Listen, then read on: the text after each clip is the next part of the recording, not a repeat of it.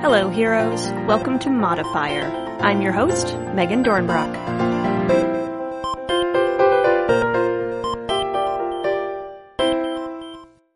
Heroes, this week I finally got to talk to Rob Stith about his game and AP podcast, The Orpheus Protocol. This episode has been a few years in the making, and this game has been many, many more years in the making. Rob has been crafting this game through so many iterations, it was great having him take me through that journey from miscellaneous game hacks to a focused play experience. And if that wasn't enough, Rob also has a long-running actual play podcast that essentially serves as a playtest record and a living changelog for the game. We got to talk about how that has affected and augmented his creative process. There's a lot to learn about and from the Orpheus Protocol, so let's get to the show. Hey there, heroes. This week I am joined by Rob Stith, and we are going to talk about the Orpheus Protocol. Hi, Rob.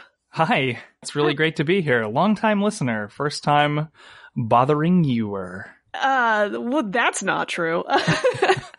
We've been talking about doing this for such a long time. yes, exactly. I was going to say, I'm so glad you're finally here. I feel like it's been years. Literal years. Question mark?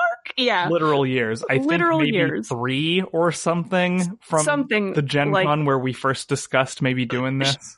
Screaming at each other in a loud bar, going, a very "Do the loud thing on room, the show. very yeah. full of people. Yes. hmm That's Gen Con. Loud all the time. Well, yes, good. So I'm glad that you're here. Uh, would you like to introduce yourself a little bit? Some uh, projects that you've worked on or places that people might know you from? Sure thing. Uh, my name is Rob Stith. I, well, I mean, the Orpheus Protocol's really the big one. Uh, It's very big. th- the time since that loud, very packed bar full of people has been very dominated in my life by this project. Uh, it's really been the main deal. But I also have, you know, appeared though in an Orpheus capacity, uh, on the RPG Academy and on RPPR, uh, and the Redacted Files podcast one time. I also depicted a very muscular merman daddy on Swallows of the South one time. that uh, feels accurate. which, which was which was a great great amount of fun. And let's see, what else have I done? I mean, I sort of orbit the actual play podcast space, Mhm. trying to make friends with people, trying to be nice. Uh, but yeah, Orpheus is my main thing. I've been working on a homebrew game for most Mhm. of my life now, and at some point a few years ago, it sort of finally took definitive shape as something, which I'm sure we'll be talking about here. But Mhm. yeah, the Orpheus Protocol podcast. It's on iTunes. It's on Stitcher. It's on your stuff. Uh, get it wherever fine podcasts are sold. And I've got, I mean, the Mhm. main campaign has 120 episodes as of this week. So, Jeez, uh, that's and we're- amazing. We're going strong. We might, I don't think we're half done yet. Uh, it's going to be a Whoa. really, really big story when it's finished with. Uh, but that, that's, That's what I've been doing because you know I've, I'm every week put out an episode. It's actual play. It's got full music soundtracking. Mhm. Uh, I edit very obsessively. You're one of those. Yes. Oh goodness. well, I mean, the first actual play that I ever heard was edited by Cat, and oh. I sort of took that Yeah. as okay. So this is the bar for Uh-huh. quality. This is how good it must be. It must be at least this At least. edited in terms of ums and uhs and people saying part of an utterance and then second guessing themselves and having to go back and just just do surgery on everything and Mm-hmm. manually space things out and time them better and stuff. That's fine. That's a normal thing that a normal person would do. Mhm. Um, and that's been my strategy since then. I've been known to add, you know, point oh three seconds of silence between two words to make it line up with the music better and things like that. I, I'm not a role model. No. How? Okay, I have I have to know. This is related to nothing. Uh, how long does it take you to edit an episode? How long it takes to edit slash produce an episode is not Yeah. really something that can be answered uh, in one way because Uh-huh. it really depends on a couple of things. I mean, obviously, the more complex rules interactions and or confusion about rules occur in the recording, the longer you gotta edit per minute of usable content. Uh, but Okay, also true.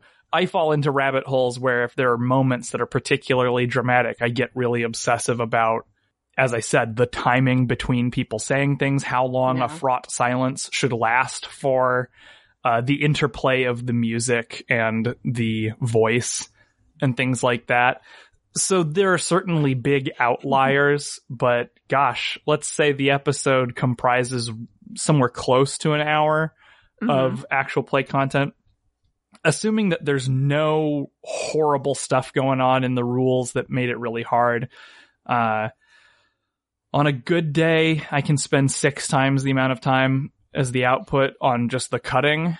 Uh, but Mhm. so so maybe six hours of that, and then uh, some number of hours figuring out what music. I have thousands and thousands of Creative Commons songs arranged in playlists by mood. Whoa. So I have the horror playlist, the mystery playlist, the sadness playlist, the car chase playlist, etc. Oh, Uh, what a good resource. and so I, you know, take a probably way too much amount of time figuring out where the music should go. Mhm. Rule of thumb that I've made for myself over the years is there should never be more than seven minutes of audio without music happening unless there's truly no excuse. Like, and then at that point, I'm looking at what I can cut because how can there be more than seven minutes in an actual play episode that doesn't have emotional impact of some sort? That sounds like probably just a lot of wanking at the table that we Yeah. could stand to, uh, you know, process down a little bit for the end user listening experience. Uh, so got them millions of songs, put those in there. Then I sculpt the, uh, levels on the music because instead of just finding the loudest part of the music and putting the whole track at a decibel level where you can still hear the voice, that loses the quiet parts of the track. So yeah. I, you know, I fade the music in and out and in and out second by second by second to Oh, to match uh, properly the volume of the voice that's going on as well, uh, to a greater or lesser degree, depending on uh, essentially the dynamic range of both the music piece and what's going on vocally. That can be easier or harder. Uh, and then, as I said, I sometimes really get obsessive about the timing of various Mhm. things, and that's and also sometimes there are vocal effects uh, and things like that that need to be done. Uh, if someone, for example, is telepathically communicating, I like getting some reverb and echo and stuff like that, um, and various other things. I've made some crazy monster voices by playing around with the different plugins that you can use in Audacity. Um, so, you do all of this in Audacity? oh yeah, Rob. I. I mean, that's the one I taught myself. It didn't cost money, and I don't know how to use anything else. So that's no, that's very fair. I'm Uh, still learning. like, that's terrifying and like, amazing. It's like George R. R. Martin's using like the ancient Yeah. windows to like with the Yeah. green screen, right? oh. But yeah, so it's it's hard to say. Like what I can say is between the actual like let's say prepping a session, recording a session, processing the files, cutting out things, spacing things out for timing, adding music, fitting the levels for the music, doing intros, outros, blah blah blah. Like making the Orpheus protocol is at least a full-time job and then I'm also, you know, developing the game uh and doing the social media and blah blah blah blah blah. Um I, it, maybe maybe this says something about me. Uh, I've certainly turned it into a rather consuming workload. I worked it out. I'm I'm really making a very small amount of money right now, uh, Right. given the number of hours that I work on it. But I, it's much mentally healthier for me to be desperately working on something that I that I care about Yeah. instead of comfortably working on something that I don't care about and my brain slowly slurrying its way out of my ear onto my, you know, shoes, Right. uh, which is what I was doing before. Yeah. And that that difference is so so noticeable. Yeah. It's Um, yeah, it's, it, it's not a, it's not a regret. It's just a, a reality is like, you know, if I want to go somewhere for a weekend or something, like it takes weeks of working extra in advance because Yeah. It's independent content creation, baby. There's no holidays, there's no weekends. Like Yeah. you just should always be working and anything that you ever do self-care wise carries with it the risk of guilt. At least if you're, you know, Midwestern Protestant raised like me. uh, Ooh, you know, yep. you can, I, you know, I'm not religious or anything, but there are certain, uh, attitudes culturally that I think are pretty, Mhm. Uh, indelibly stamped into my bones. So, Yeah, I can appreciate that.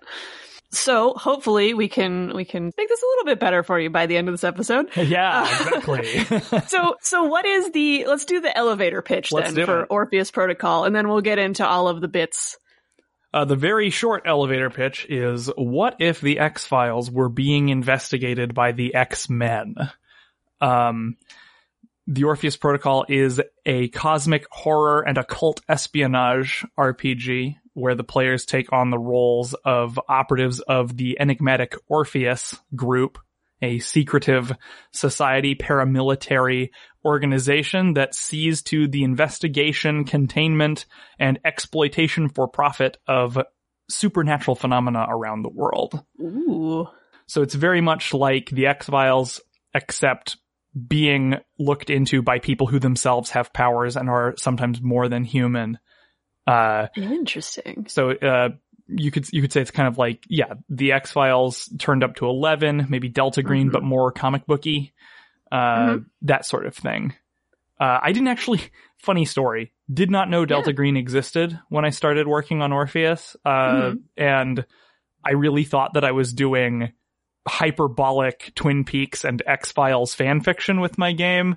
When really what I was doing was making Delta Green with superpowers uh, which is fine. There's plenty of room uh, in Oh, this treehouse for everybody, and I'm not doing explicit Lovecraft stuff in in my Right. game, so it's not. Uh, it doesn't serve really the same purpose. Yeah. I, I feel like that's something that comes up with a lot of creators is, you know, partway through making something you realize, oh, well, this does this thing that I do, but it doesn't, it, and no two games are going to do the exact same thing. And I think that's, that's totally cool and totally okay. No, and it's fine. This isn't really a new new thing either. Georges Polti pointed out that there have only ever been 36 dramatic plots in literature in the history of of storytelling and that's actually okay. Mhm. Uh, it's like, you know, nobody nobody gets really mad if somebody makes a miracle new medicine that's super awesome. Nobody is like all hipstery about it and Mhm. says like, well, you just use the same elements on the periodic table that everyone else did. Like it's the same thing. Uh, so it's honestly, that's something that Yeah. the imposter syndrome is still very real, but like that's a good thing to think about if you're a creative is that no, everybody's working with the same cultural terroir and uh, a lot of the same tropes and base assumptions, and it's what you do with it that counts. I like that analogy too. That's very good. Uh, everybody go keep making your game. Yes, Um, please. So what did, uh, how did Orpheus Protocol start? Well, there's sort of two points that it started at. One point was when like 12 year old Rob just had an epiphany of it doesn't make sense that having more armor makes you harder to hit in D&D. It should make the damage lower, not you harder to hit. And that was the seed of everything, honestly, because at that point on, I started looking for other games. And Mhm. due to the nature of the first game that I really found and latched onto, uh, for those of you playing along at home, Atomic Fuzion by Hero Games, Hmm. I think, uh, R. Talsorian maybe, but like a bad game that's just awful. Um, but part of its badness was that the GM really had to like make a lot of custom shit for the game because it was not Yeah. very well detailed. Like the, there were plugins for everything. So the implication was if you wanted to play in a different Mhm. setting, you would make your own plugins. And like, there it was. I was starting to hack the game before I even really understood what hacking a game was. Yeah. And it wasn't too long after that that I started working on my own system from the ground up. And it went through a million iterations over the years, played a ton of campaigns in a ton of different settings. But there was this, there was a distinct point. This is the second point of Orpheus's origin where this system that I didn't even have a for sure name for that I'd been working on for years and years and years sort of developed a focus, a sense of purpose. And this was at a point in my life that I was very, very interested in sort of this new wave of more mechanically complex and interesting board games taking the world by storm, like Euro style games and things like that. Yeah. Uh, and also in that same like summer, had my mind blown apart by sort of a eureka regarding ludonarrative harmony in games. Uh, and this was shown to me by the game Dread. Oh, I- okay. It was just, it's such a one to one, right? Like, it's a Jenga tower. You do dangerous stuff, you make pulls in the tower. Tower falls, you die. It's very scary. The mechanics of the game make it more tense and scary. And realizing that mechanics could be built to support an intended emotional impact in a story that's being told, uh, right along the same time that I was seeing like how fun resource management could be in games uh, that Mhm. was definitely like the yin and yang that came together to make Orpheus. Uh, there are only a couple, there are a couple things from the original, uh, homebrew system that I'd been using for years and years that have made it in, uh, to the Orpheus protocol, but everything has been in, in service of that philosophy that the game should mechanically benefit the intended uh, story impact of the style of story it's designed to play. Uh, Yeah. And resource management is fun because I'm a dork. Uh, and, and that's, and that's, that's when it really like started becoming its actual self, I think. So that would have been Hmm. about, gosh, four years ago at least. Okay. Had you been playing uh, with other people with this system before then at all, or just kind of? Yeah, uh, I'd I'd Yeah. been running all kinds of different campaigns in my homebrew thing, and once it started metamorphosing into what would eventually be Orpheus, yeah, like home all home games I played were in that, uh, learning about it, uh, interrogating Okay, whether it was working or not. Usually it wasn't. Uh, Mhm. you know, and, and we, we kept keeping the good stuff and kept cutting out the bad. And eventually there was the beginnings of a game. Yeah. Were you playing in like different types of settings, or were oh you yeah, already okay? yeah, all kinds of Oh, stuff. cool. uh, we we did epic fantasy, we did modern, you know, slasher movie style uh, horror, hmm various things. Yeah, it was. Uh, I was guilty of the horrible, in my opinion, uh, sin of writing the generic system at that time. yeah. Uh, I would not recommend anyone do that now. I think it's very important for games to support the kind of story, the kind of tone Mhm. that they're meant to convey. Uh, but my game, the Orpheus Protocol is the name of the game, but Blood and Breath is the system, much as like the D20 system is what you play Mm. Dungeons and Dragons in, or perhaps uh, the Genesys system is what you would play uh, various games in Nice. it certainly could be used to make other games, and someday in the future, I probably will use it to that purpose. hmm And it isn't a specific genre as much as it's a specific tone. It is a game system that is meant to convey tension and mounting dread and desperation. So the Orpheus Protocol, you Mm. Are, you know, special agents fighting the occult. Uh, so anything on that Jason Bourne to Cthulhu spectrum would fit in this game. Uh, and I would feel the same way about any game powered by the same central mechanics.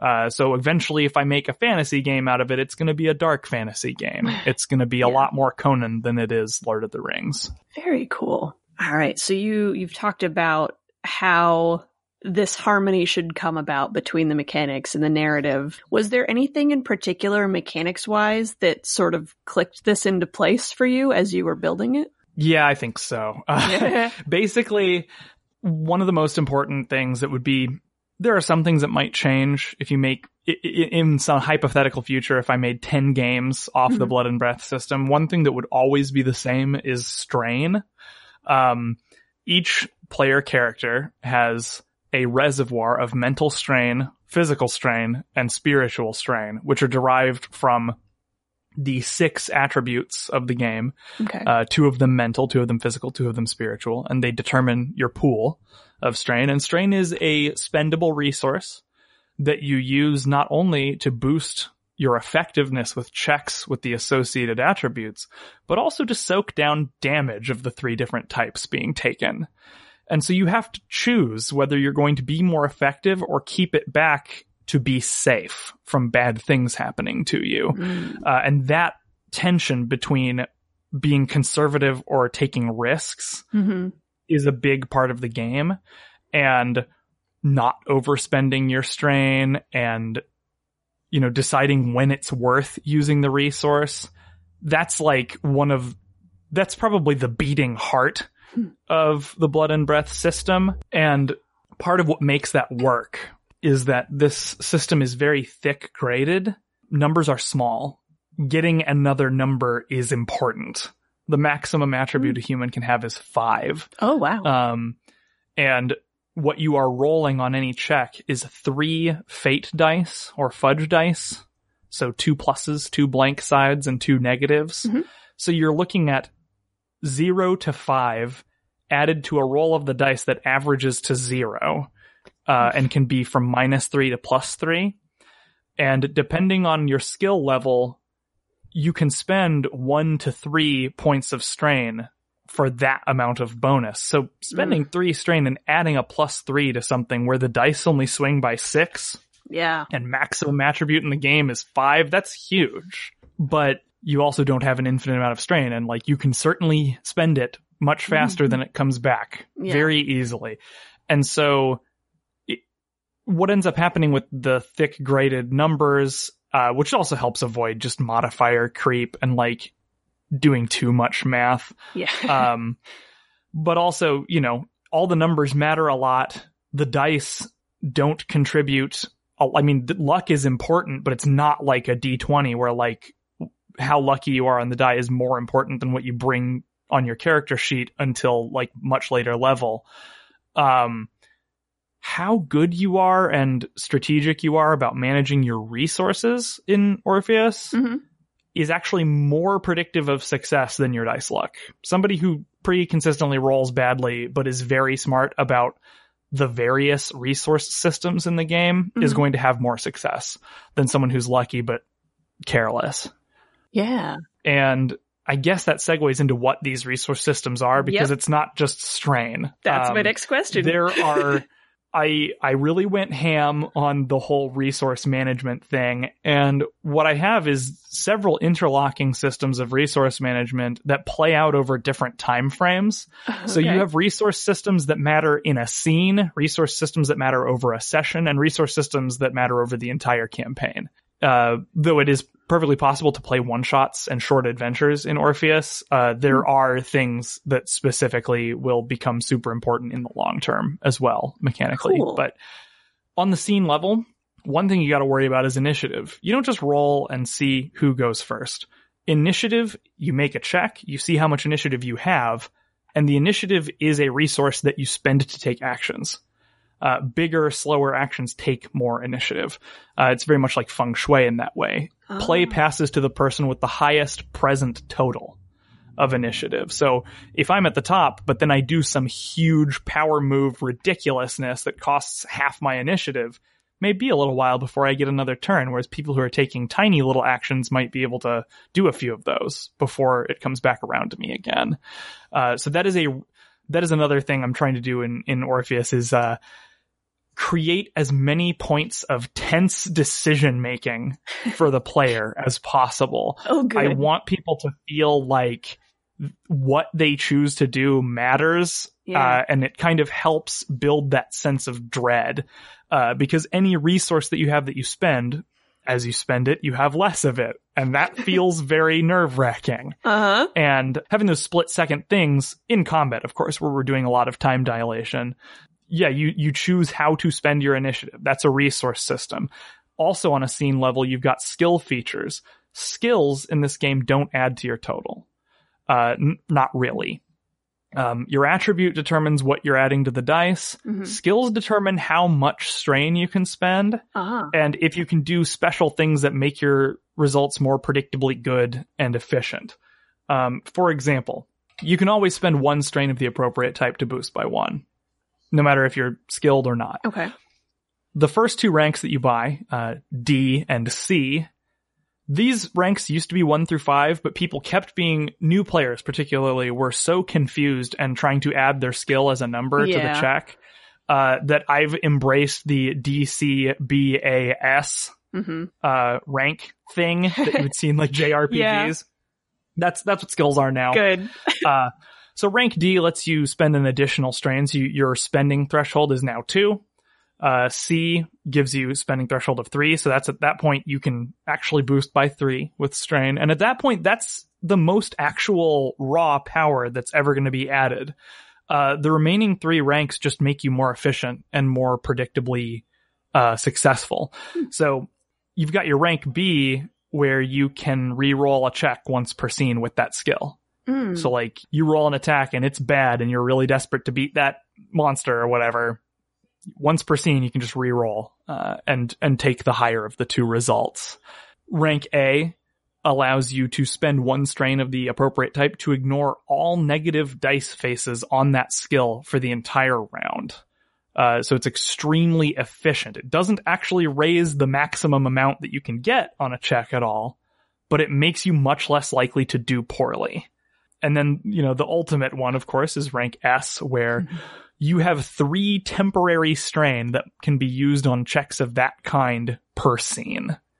So you can be very resource efficient while still being powerful. Uh, and there are a few other things, but at the scene level, you're choosing how to spend your initiative and you're choosing when to use your skill features uh, to give yourself an edge. Uh, and those are all very important, you know, tactical decisions or strategic decisions, depending on how long you're planning on playing for. And at the session level, so you're talking to like the whole time you're sitting down to play, Mhm. that's where I would say strain fits because you're almost never going to get much strain back uh, in a session. You mostly have to like have stress free days and sleep and stuff to get strain back Mm. beyond like just getting a little bump of strain at the end of a game session. So that's something that you're sort of keeping track of and trying to ration out Uh-huh. for a longer period of time. And also your character's motivations. Your characters will have principles and bonds uh, to start the game, things they really care about, people they really care about. And when something comes up that's particularly relevant to one of those things that really motivates your character as a person, Mhm. if you and the GM agree that it's relevant, you can go ahead and just add a D3 to your result, which is of course quite powerful in this system. Yeah. And that's a once per session thing. You can each each motivation Hmm. can only be invoked once per session. okay. So you have to choose like when are you going to do that? Uh, do you want to do it now? Do you want to save it for something that you suspect is going to be worse later? Uh, and there's some opportunity cost involved there. And then at the campaign level, the whole long campaign, all of the archetypes, uh, which is like your classes, but we'll get into that a little bit later. yeah. Uh, not not necessary for the blood and breath system. Archetypes are an Orpheus thing. This is this is some this is the supernatural powers uh, power sets that your characters get in Orpheus.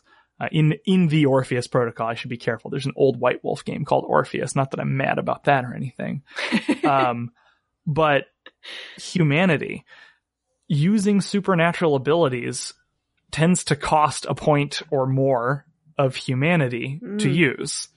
You start with a hundred, and every 25 you go down, depending on your archetype, you start manifesting symptoms. So, an occultist, someone who uses the non-Euclidean, cyclopean, eldritch powers that you would expect of like any good Lovecraft uh, antagonist, Mhm. um, will start getting gray patches on their skin and maybe developing some weird mannerisms that put everyone off. And, you know, much later spend a lot more humanity. Oh, hey, why do I have a tentacle coming out from under my clothes and an extra eye on the side of my neck?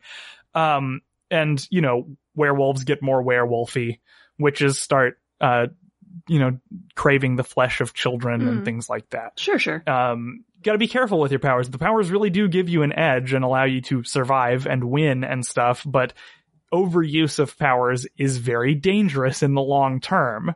And to give you more tense decision points for your resources in downtimes between adventures, you have to choose how you're spending your time between uh, combat training, self care, and medical care Mm. which the combat training will allow you to generate a pool of temporary strain or special strain that can only be used in combat but doesn't cut out of your actual pool, which is awesome. Yeah. But if you're doing that and only that, you're not getting these other things. Yeah. Self care, whether it's seeing your friends, uh, attending to religious observances, meditating, getting back to nature, whatever it is that makes you feel more yourself, helps you restore your humanity. Uh, and obviously medical care helps you heal and get rid of injury penalties and things like that.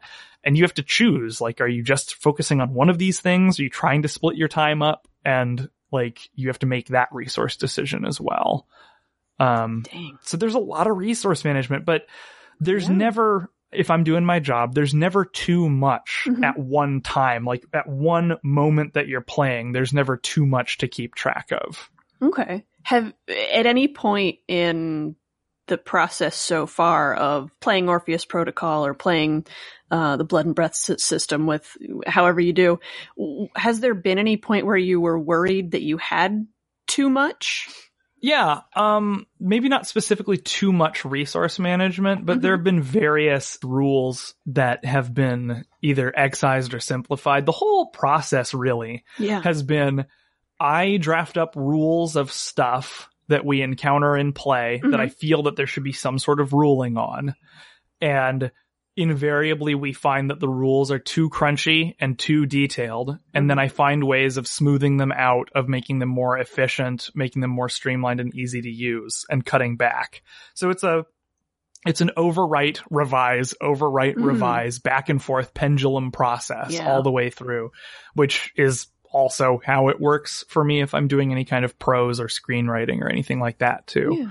Yeah. Um, so that's been how it is. We've sort of locked ourselves in at this point that I'm not adding new rules at this point. I'm only making things simpler from, from here until the point that the, that the book is printed. Okay. Cool. And then I was also curious with the, you know, slowly giving up your humanity as you use these powers. Uh, is there a point of no return? Yes. If you hit zero, you're not a player character anymore. Whoa, that's cool. and that and it specifically says um that there's some GM discretion about like is that truly the end for your character or does your character become a side quest like a big Mhm. mission for your friends to try to retrieve you Ooh. depending on what's going on like it's it's up to the group what's going to be the most interesting of course uh Yeah, but sure. that actually reminds me of another rule that I feel like I'm sure a ton of people do this as a house rule or whatever, but I don't think I've ever seen it just written out. And I wrote it out because I think it's very important. And that's the borrowed time mechanic.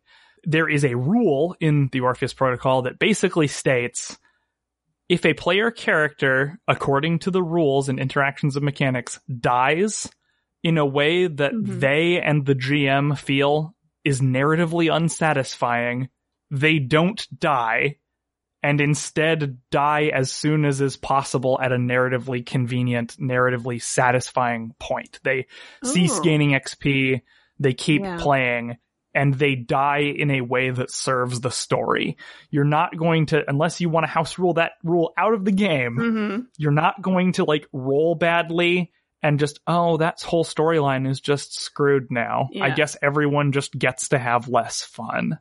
Uh, I feel like that happens a lot. I think, I feel like that's the kind of situation where a lot of times people fudge dice Yeah. Oh man. and, uh, and like if, if you feel like the game has not served the story, I mean, if you're, if you're wanting to fudge the dice, that means that you feel that the game has not served the story in that instance hmm and I'm just writing it into the game. Hey, if the game screws up your story in this particular way, relax, work out a way for it to not suck, and that's how it will happen. Uh, awesome. But it's not like, oh, you know, willy nilly. It's not Calvin ball. Like you still play the game by the rules of the game. Yeah. But when that one really fraught instance that I think is the number one cause of, of people fudging, hmm uh, comes up, let's not have a big fight about it. Let's not have an existential crisis about it. That character is on borrowed time, and That's the, and great. and you you make it work in the story, and then they are gone, then they die. I, I love um, that that's in the rules. That's very and good. and borrowed time also applies to losing your last point of humanity. Uh, if it would if it would be more dramatically appropriate for that last point to go away a little bit later, that's what happens. It gets kicked down the road until it can, you know, hurt the players in their feels the most. Good, my favorite. Let's talk about Orpheus Protocol specifically a little bit.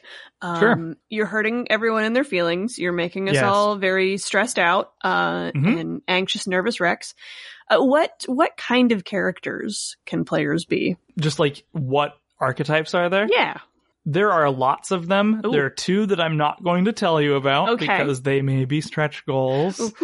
Uh, because they're not quite fully designed yet, but I would love to put the time in. Uh, there are two archetypes that don't have a humanity loss mechanic. Mm. Like that their their abilities do not cause you to lose humanity, although there are other things like doing really dark shit can Yeah. cause you to lose humanity too, uh, if you are forced to in the line of duty or if you're just evil. But uh, so soldier is just your I'm very trained and good at combat and the use of weapons and things like that. And it was important to me that they could be just as strong as anyone else. Uh, Okay, yeah. because I don't want people to be required to play as something supernatural if they don't want. Hmm. That said, there are things that are very rad, but, um, you know, they're very good at fighting. They're very good at, um, the logistical side of operations, sneaking into places, doing Mhm. stuff like that. Uh, so basically, you know, you're John Wick, Jason Bourne type guy. Mhm. And Cyborg also does not have a humanity loss mechanic, but Ooh. Orpheus as an entity has access to some very powerful cybernetic technology um, that you know you can you can get an advanced optical targeting system HUD like wired Yeah. directly into your like brain through your optic nerve. Yeah. Uh, you got your classic Gauss projectile gun arm, integrated life support systems, stealth technology, uh, just storage of extra ATP that can Mhm. overload your system and you go really, really crazy Mhm. for a short time and then get really tired. yeah. Uh, things like that. Uh, so those two are a little bit different. Um, actually, you can mix archetypes in this game. Oh, the cool. amount of theory crafting is absolutely insane. Uh, but the way that the archetype mixing works is you can only have two archetypes with humanity loss mechanics, and you have to designate one as your primary one. Uh, but that does mean that you can mix and match soldier and cyborg abilities with any character because that's not a mystical thing. You know what I mean? That's not yeah. that's not something interacting directly with your soul. That's just either equipment or training or both Yeah. that anyone could have. I, I am very happy about the cyborg thing. Yeah, I just want to call that out that there's there's no humanity loss with being a cyborg. That's very cool and very good. In an earlier version of the game, there was humanity loss Mhm. on it because I was like, well, okay, soldier, there shouldn't be, but this feels like more special than Mhm. soldiers with like the with the crazy stuff that Sure. they're able to do. It felt a little bit odd because it wasn't really the same as the other ones, but I didn't want there to be three categories with three different ways of doing the mechanics because Mhm. that seemed like a little out of control. Uh and then I got called out on Twitter about how cybernetics is often represented in this way. Yeah. And like, I wasn't, you know, I don't really, sci-fi is a big blind spot for me, actually. Sure. Like, I'm a very big horror and fantasy guy. Uh, and I didn't realize like how exhausting this can be for people who have Mhm. prosthetics or Mhm. like, you know, depending on your philosophy, like different gender expressions and things like that. This can be very annoying and hurtful to read about in like Yeah. cyberpunk fiction, which I don't read. So like I just didn't, but apparently this is kind of like an annoying constant thing. yeah. Uh, and I was like, well, I don't want to do that. So I, I really looked at Cyborg and I was like, you know, this doesn't have to be in the same category as all the other ones. It can be closer to Soldier. Uh, and the difference that is split is that there are a couple abilities that you don't spend humanity on, but they reduce your maximum humanity for having them. But those are only the ones that actually change the way that you think. Okay. Um, so nothing like having a gun in your arm doesn't make you any less human. Uh, having subdermal armor doesn't make you any less human. Having the HUD that tells you how to best effectively murder everyone around you all the time does have a drain on your humanity or Okay. like it puts a little bit of stress on it. yeah. Uh, as does the thing that like floods your body with combat drugs and numbs you and, uh, you know, makes you hyper aggressive for a short time That's those fair, cost I feel. those costs essentially your maximum humanity goes down by a bit for Mhm. each rank of those abilities that you get but everything else is exactly as soldier and in fact Soldier itself has at least one ability that you have to invest humanity in, like you lower your maximum, uh, because there are abilities based on having long experience in combat situations and Mm. sort of divorcing yourself from the natural fear and empathy responses involved in those situations and turning yourself into a killing machine. Yeah. Uh, so, but yeah, Soldier and Cyborg are not mystical. Nice. And, and they do not make you less human. Cool. Uh, they may make you a bit troubled in some ways, depending on what abilities you get and how you use them. But let's talk about the fun magic stuff. yes, Um, please. Hermeticist. Uh, this is someone who follows the uh, path of Hermes Trismegistus, uh, the rumored, uh, you know, creator, inventor of alchemy. Cool. And like, he's a syncretic figure. He's a fusion of Hermes and Thoth. Uh, Mm. credited with scribing an emerald tal- tablet with the foundational disciplines of theurgy, astrology, and alchemy. Theurgy is speaking to angels. Astrology, of course, is predicting the future by way of stars, and we all know what alchemy is thanks to uh, anime. Mhm. Uh, but they, you know, make alchemists fire and have homunculus that they make, those little companions. Uh, they can Yep. make a philosopher's stone and cease to age. They have panacea, which is like a healing potion. Uh, so they're a very magey, uh, Yeah. but very crafty mage. Like they don't do the big evocations. They work in their labs and make these amazing things. So that's, that's Hermeticist. Uh, hero is actually an archetype. And by hero, I mean like Heracles, Gilgamesh, uh, Mm. Beowulf, that sort of thing. Uh, their abilities focus on great feats of daring and athleticism and uh, single combat prowess, uh, but they have a resource to power their abilities that is based on embodying a heroic virtue and falling to a heroic flaw. Mm. You have to kind of do both. Good. Uh, and, and the more you do, the more likely you are to fall to your her- heroic flaw because this is very pattern on like the, the sort of inherently tragic narratives of demigod heroes in various world mythologies. So that's a fun one. Medium, you talk to ghosts, you summon ghosts to do stuff for you, um, and do a lot of spooky stuff and Cool. psychometry, reading objects and bringing things back from the dead temporarily and all that cool stuff. Obviously fun if you want to do the spooky stuff. I said occultist Mhm. already. That's the Lovecraft caster, more or less. Uh, you know, Lovecraft was a racist piece of crap, but he had a lot of really cool imaginative ideas that are public domain now. yes. Uh, pathokinetic. This one's horrifying. This is someone who supernaturally influences people's emotions. So think Kilgrave from Jessica Jones. Great. Um, but you know, try to not be such a monster. I mean, you'll lose more humanity being a monster, but they're like the face of the party stuff with supernatural, uh, performance enhancement to every bit of that. Cool. Um, and I should mention, social influence is a system in the game. You attempt to figure out what the other person wants, and if you are, if you do identify some of their motivations and work them into your pitch in the role playing, Mhm. uh, your deception, your persuasion, your intimidation, etc., are more effective uh, if you play on the things that the person cares about uh, Mm. and any NPC is on a chart which goes from like it is antithetical to my identity to possibly do what you want me to do or believe what you want me to believe all the way to it is antithetical to my identity to not believe what you're saying or not do what you're asking me uh, and you can only move them one step on that with a successful skill check unless you also play on a motivation of theirs or Mm. in the pathokinetics case, use supernatural powers to have more of an influence than should be possible. Uh, but it also allows you to do good cop, bad cop, like, because each skill can move them one thing. So if you lie to them and then play on something they want with like a, with a presence check to persuade them of something, but then you also intimidate them, Ooh. like you can, you can have a greater impact, but you have to role play all those things. Uh, although of course, we're not going to be ableist about role playing. Like what counts as role playing it is something that should be determined at your table. Um, Yeah, you know, that's- that's based on the preferences of the game, uh, group. Psychic, classic. You know, you're going to astral project, you're going to read people's minds and create illusions and mesmerize people and stuff like that. Cool. Um, telekinetic. So you mix those together, you get 11, I suppose, from Stranger Things. You've got your force projection, force bubble, gravity, pyrokinesis, uh, all that kind of thing.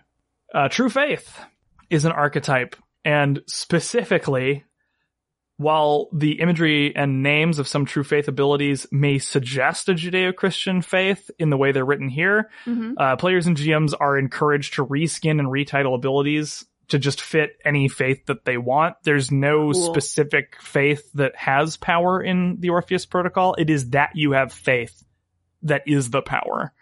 Uh, Nice. it is your conviction that makes you supernaturally powerful and any, uh, any faith can use all these abilities and sort of re, and anything can actually be reskinned. Uh, we'll get to an archetype later on. There's a character in the Orpheus Protocol podcast that is a Wendigo, Mhm. but he is very specifically a native man for whom that would make sense and not be problematic. Okay. Uh, whereas the default for that archetype that he's using mechanically is not Wendigo because that could be seen as appropriative. Right. Um, Okay. but you know, reskin. If if you would have more fun, hell yeah, do it. Uh, I'm not going to be mad. Vampire Thrall. So this is someone who's been fed on by a vampire but hasn't fully turned yet. They have basically all kinds of cool vampire powers. Uh, but if they hit zero, they become a big problem humanity wise. Yeah. werewolf, you know, Mhm. you, you, that's that's a werewolf. They also are a big problem if they hit zero. Uh, Yes. and they're very bruisery, tanky, uh, scary monsters. Weapon bearer. This is fun. This is a person who has a bond to a legendary weapon like Excalibur, Caliburn, and the Spear of Longinus, Kusanagi no Tsurugi, etc. This Uh, is and they- great. they have they have Orpheus collects these weapons, or maybe they have found it in their own lives via their backstory, but they have a bond to the ancestral procession of spirits of past wielders of a legendary weapon uh, that they carry, and all of their abilities have to do with their supernatural prowess with the weapon. Um, oh my god. so if you wanted to, you know, make a hero slash weapon bearer and give them like some sort of, you know, Oh my god. you could make your crazy paladin that way, I suppose. Um, but uh, that's a fun one. Obviously, I'm I, I love that archetype. It's not. I don't know of many games that have something like that. No. Um, that, but I really like it. Uh, Droger. Uh, that's the one that got reskinned into Wendigo. It's a Mhm. winter cannibalism hunger spirit thing. Kind of the rogue of this game. They're sneaky. They're melee damage bursty, scary, scary Mm. guys. Okay. Um, but yeah, I just decided to do the Droger because that's from my own culture and I'm not, you know, no one's going to get mad at me about using something that's from where I am. Yeah. Uh, so like that's, that's fine. And they, and they're, and they're not the same as Wendigo, but like mechanically in Orpheus, they really can be the They same. They're both Yeah. winter cannibalism madness spirits. Uh, so they certainly sort of fit the same archetype in that way. hmm Um, and, and it makes sense because like any culture that, you know, developed in a place that had nasty winters is going to have these stories, sadly, because they will have faced some really nasty problems. Witch. What good would this game be without a witch, right? like blood curse, evil eye, familiar, witch's brew, you know, that flight, the ability to fly, because that's a classic power of witches from like all cultures all over Mhm. the world. Uh, and so, you know, that's, that's an important thing that I wanted in the game. As I said, soldier, cyborg, uh, and then a couple of secrets down the line. Good. We like secrets. Lots of characters though, and given that you can, uh, mix Yeah. these archetypes as you level, uh, you can't have more than two archetypes that have humanity loss mechanics, and you do designate one as your primary, and that's the one that like you start developing symptoms from as you lose humanity. Uh, but given that you have 15 or 16 archetypes, two of which can be mixed and matched with anything, like yeah. and it gets even crazier when you get into the specifics of how the archetypes work. Like there are millions of potential character builds, which is something that was really important to me because I love theory crafting. Yeah. Um, I really love like playing with character customization and, and like really tweaking mechanically what my character can do in video games, Mhm. tabletop RPGs, you name it. And so, I sort of, in this way, designed the game that I would like to screw around with forever. That's important. It's important to make the thing that you enjoy, not in in any small part, but because you're going to be working on it for a while. Oh So, yeah. But yeah, that also that also comes through, you know, when you're excited about something, it, it definitely shows in the work. And like as you were listing all of the archetypes, I'm sitting here going, I want to make that one. Or maybe Uh-huh. that one. Maybe that one though. So Well, very, and then, then cool. you start getting into the combinations and it just gets Mhm. real crazy. Oh Um, yeah, that's it sounds very fun. cool. So I want to leave some of the the mysteries of the pro, of the uh podcast to heroes to go and listen to for themselves since it's been so so exquisitely crafted, but I do want to talk Aw, about thanks. um yeah, I, I do want to talk about though it is it is a living playtest. yes. this podcast. Um, It was that the intent when you started? Yeah, pretty much. Well, I mean, the campaign was meant to be the beta test Okay. for the rules. Uh, once I realized what setting I was working on for the finished game hmm and these foundational things about like the direction I was taking my homebrew homebrew game in, hmm then it was off to the races and I wanted to do a campaign to like really interrogate all the different things that the game could do and figure Yeah. things out. Uh, mostly because, as you said, like you're going to be spending a lot of time on it, right? Mhm. Like I didn't want to run 800 one shot adventures with a million different people. I wanted to get people who were fun to play with and play a long freaking campaign because that's more fun for me Yeah. and that's how I wanted to do the testing. But I was like, I love AP. Why don't I give it a try? Why don't I try recording it and see what happens? And now it's my job. yeah. so yeah, it, it is beta testing in plain sight. I, mean, I cut out so much rules jabber. It's Mhm. it's meant to be presented as a story that can be enjoyed by people who don't care about the game mechanics so much hmm but you can if you're listening carefully you can hear rules terminology evolve as the game goes on uh, and that's that's what we're doing. We're figuring the rules out and doing the beta testing as part of an ongoing epic narrative. Like i said it's 120 episodes and we're probably approaching maybe the halfway point. Gosh, did you did you know it was going to be this long when you started? no. No I, I didn't really expect uh, but yeah. We've just, the world that I've built and the ways that some of the players have kind of interacted with it have really set off these huge chain reactions of events that we are still having fun exploring and apparently listeners are having a lot of fun Yeah. listening to. Oh, Um, so, uh, that's what we're doing. And I mean, honestly, I'm having so much fun with this that I'm probably going to keep podcasting even long after the game is completed. Very cool. um once we i don't know when we'll finish this campaign but when we do i will probably come up with what's the next thing that we're going to do yeah. because this this whole long form highly produced detailed editing hmm thing like is definitely especially in the i would say horror slash sadness porn uh, niche that orpheus has fallen into i think it's serving a need like a niche in the market that is underserved. There's not a ton of actual play that's like really serious. Yeah. now this is not to say that people don't crack jokes in orpheus. They do but they crack jokes like people crack jokes in stressful situations. Yeah. they laughing so that they don't cry uh, it's not like jokes about the GM's pizza or out of character stuff. I mean, that happens too, but that doesn't get left in the podcast. Yeah. That's blooper stuff. But there's not a ton of really serious, dramatic actual play. There's not a ton of horror actual play. Uh, and it just, for whatever reason, the niche that we have developed, the, the sort of vibe in our campaign is horror and then just heartbreak. Like that, those are the things that tend to happen. And Oh, good. uh, for my part, I think what it is is when you really look very frankly and unflinchingly at how dark things can be hmm in this world and what is horror but the dark cousin of fantasy and what is fantasy but allegory. Uh, you know, the, the monsters are the bad things in our world and trying to understand our place, uh, Yeah. in relation to them.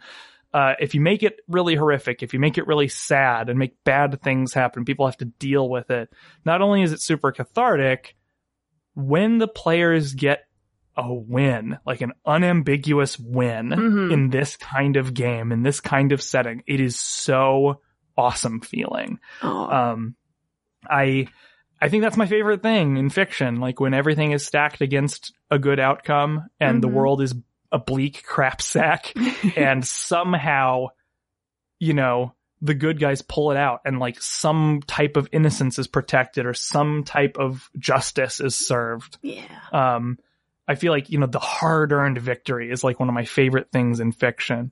Uh, and like, you know, the, the one time that everything goes right when it never goes right. Mhm. I think back to, um, the two part episode in like the first season of the revival of Doctor Who, Mm. uh, with Chris Eccleston, uh, the empty child and the doctor dances where he's so happy. He's dancing and crying, uh, cause this time everybody lives just this once. oh, Everybody lives. That's what I want to be able to create, uh, in the game is that feeling. And you have to work up to that. You know, there's a lot of groundwork and a lot of misery that you have to crawl through to make that hit, yeah. uh, and, and be worth it. Uh, but that's what I love doing. Crafting misery. Yep. Rob Stith feels criminal. Correct. do you um do you think that recording this campaign and spending so much time with the audio has affected your the way you work on the game? It certainly made it way slower uh, because it's just, you know, it's a ton of work getting the episodes out. But Mhm. I don't think that that's all bad because I think that it gives me a lot of forced reflection on how things are working and not working. I can't really make any snap decisions in, in this because I'm going to hear how a rule works or doesn't work a hundred thousand times. Yeah. So I'll be pretty sure what needs to be changed, if not exactly how to change it. cool. Would you recommend this to anyone else operating in this fashion? I mean, if you're a lot like me, sure. Like, Mhm. but here's the thing. I'm, I'm not making great money. I'm scraping by a little. And Yeah. if my wife didn't make more money than I did, I'd be screwed. And I'm working my ass off all the time. And I don't do very many free time fun things compared to like most Yeah. people that I know. Uh, so if you have something that you're very passionate about creating and if you have anxiety and depression problems that get way, way, way worse if you're working in an office job that doesn't fulfill you at all and you're willing to eat cheap food and never do fun things, uh, sure. Yeah. Do what I do. but like, I feel like it works for me, but like, Yeah. there are a lot of specific reasons that it works for me, and I'm not sure that it would for everyone. That's very fair. Be very self aware and honest with yourself about Yeah. how you engage with your you know creative process because like just because you're working hard on creating something doesn't mean that it has to be your job uh, it may be better for you mentally and emotionally for it not to be depending Yeah. I, I absolutely agree. Experimenting with some of that myself these days. So Uh, but let's let, let's talk about this Kickstarter because we are at an hour, and I want to Mm. make sure we talk about. yeah let's this- do that cool, cool Kickstarter. Cool. So, is it the system that's the campaign, or is it Orpheus Protocol? the orpheus protocol it's going to be Okay. a full i mean all the mechanics are there of course but the setting specific mechanics setting information gm advice rad art blah blah blah we're Yeah. talking probably like a 400 page hardcover book Ooh, beautiful. Um, yeah, it's gonna be. I'm going to cry when I open the first box and see them. Yeah. I, I, I know this for a fact. yeah, as you should. We're launching on May 7th, Mhm. and it'll run for 30 days, as these are wont. Mhm. And uh, yeah, it's gonna be a make or break moment for this thing because I just I don't don't make quite enough money on Patreon to Yeah. really quite make it. And if I can bring in a little extra income on this Kickstarter, I will be safe for a year, basically. Uh, while I think of the next thing I'm going to make or Yeah. try to reach the next plateau of audience, uh, or, or whatever. It's a very niche thing, but I, I'm very, this isn't exactly apropos to the Kickstarter exactly, but I'm very proud of my fan base. I love them so much. I don't have the biggest audience, but the people who like Orpheus tend to really love it and Yeah. engage with it on a really deep, passionate level. And that is just incredibly fulfilling to me. uh, more than being popular would be, I think. Uh, were I given the choice of one or the other, I think it would be the fact that there are some people out there for whom the Orpheus Protocol is their number one entertainment thing. That is so mind blowing and crazy, but so cool. Uh, and makes me feel humbled and really quite emotional. Oh. It's so, it's so great. Um, but you know, hopefully this Kickstarter will let more people see it, get it in front of more eyeballs, not just for my financial security, but just because I do feel like this thing that I have made, both the game and the podcast, Mhm. If you want something like it, it's a very, very good version of itself. Yeah. Uh, it is a, it is niche, but if you're into this kind of thing, I think it really does fit very companionably in that role, in that type of entertainment. And, you know, really what else could I ask for? I'm really glad of how it has turned out so far. Oh, that's really wonderful. I am very excited. I am excited for this to get out in front of more people. I think that it's I think it's uh you you you say that it's niche, but I think there's definitely people who are looking for this who haven't found it yet, and I hope this is what does it. Well, I mean, tell you what, something that didn't suck for me demographically speaking, I mean, it remains to be seen how the Mhm. cards will fall, but a certain company that does stuff that's horror like with crunchy mechanics that ends up playing kind of like a superheroes game at high levels really really shitting the bed Yeah. all over the place may leave certain people looking for a game of that type that's not quite so fraught Uh-huh. uh, and like that certainly happened right before I'm going to Kickstarter, so we'll see if that helps. Yeah, it very well might. Um, I mean, I'm not gonna lay claim to this or whatever, but there have been people who have said to me, like, well, your game's kind of like, it's not mechanically the same, but, uh, the vibe wise, it's like, what if White Wolf, but good? And I was like, I am very humbled by that. I won't, I will not say who it was, but it was someone who I admire who Yeah. said that. So, Oh, uh, so what that a was pretty lovely thing. Yes, it was a great it was a great thing to ha- to hear from somebody who I uh, look up to in the role playing biz. Oh, awesome. As for the Kickstarter, is it pretty much the the book? Is that what we're looking Yeah. at? Okay. That's what we're doing in this. I Cool. would love to do supplements and like GM aids and some other stuff like that, but that would be smaller Kickstarters later on. Sure, yeah. This book is going to be a complete product with everything that your group needs to play. Uh, Fantastic. and I am going to make it as pretty as possible without literally spending every single dollar of the campaign on art, which I really could Yeah. very easily because I pay artists well, yeah. uh, and I pay artists who do very good work that I want a ton of, and I know already that it's going to be a self control challenge Very cool. to not be like 200 more pictures, please.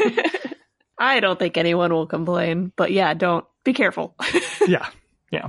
Oh wait, I'm in the red on this. Uh oh. it's Yeah. so pretty. yeah, Um, I uh, I can't wait actually to launch the campaign uh, on Kickstarter, even just to show the art that I've commissioned so far. Uh, I just have a few yeah. pieces that I did uh, in advance, and like I love the art so much that I got. Um, I'm so so happy with what they did. that's the best feeling. Yeah, well, Oh. I stick figures are beyond my acumen, so to me, it's like actual sorcery Yeah. watching people like take prose descriptions that I write to them and make them into an actual thing. Magic. It, it is. It is literally. Yeah. Is there is there anything else about the campaign or about the Orpheus protocol that you want to leave us with? Oof. If you want your feels to just be stomped upon for a while, but then occasionally wonderfully uplifted, if you like cathartic, dramatic, dark, high stakes storytelling, you know, give the Orpheus Protocol a look on iTunes, Stitcher, wherever you prefer to get your podcasts. And if you like games that are not insubstantial, like if you're if you're willing to negotiate a certain level of crunch, we're not talking Phoenix Command or anything like that, but um if you like games that really have some meat on their bones uh, and you want to do some horror role playing, you know, give us a look.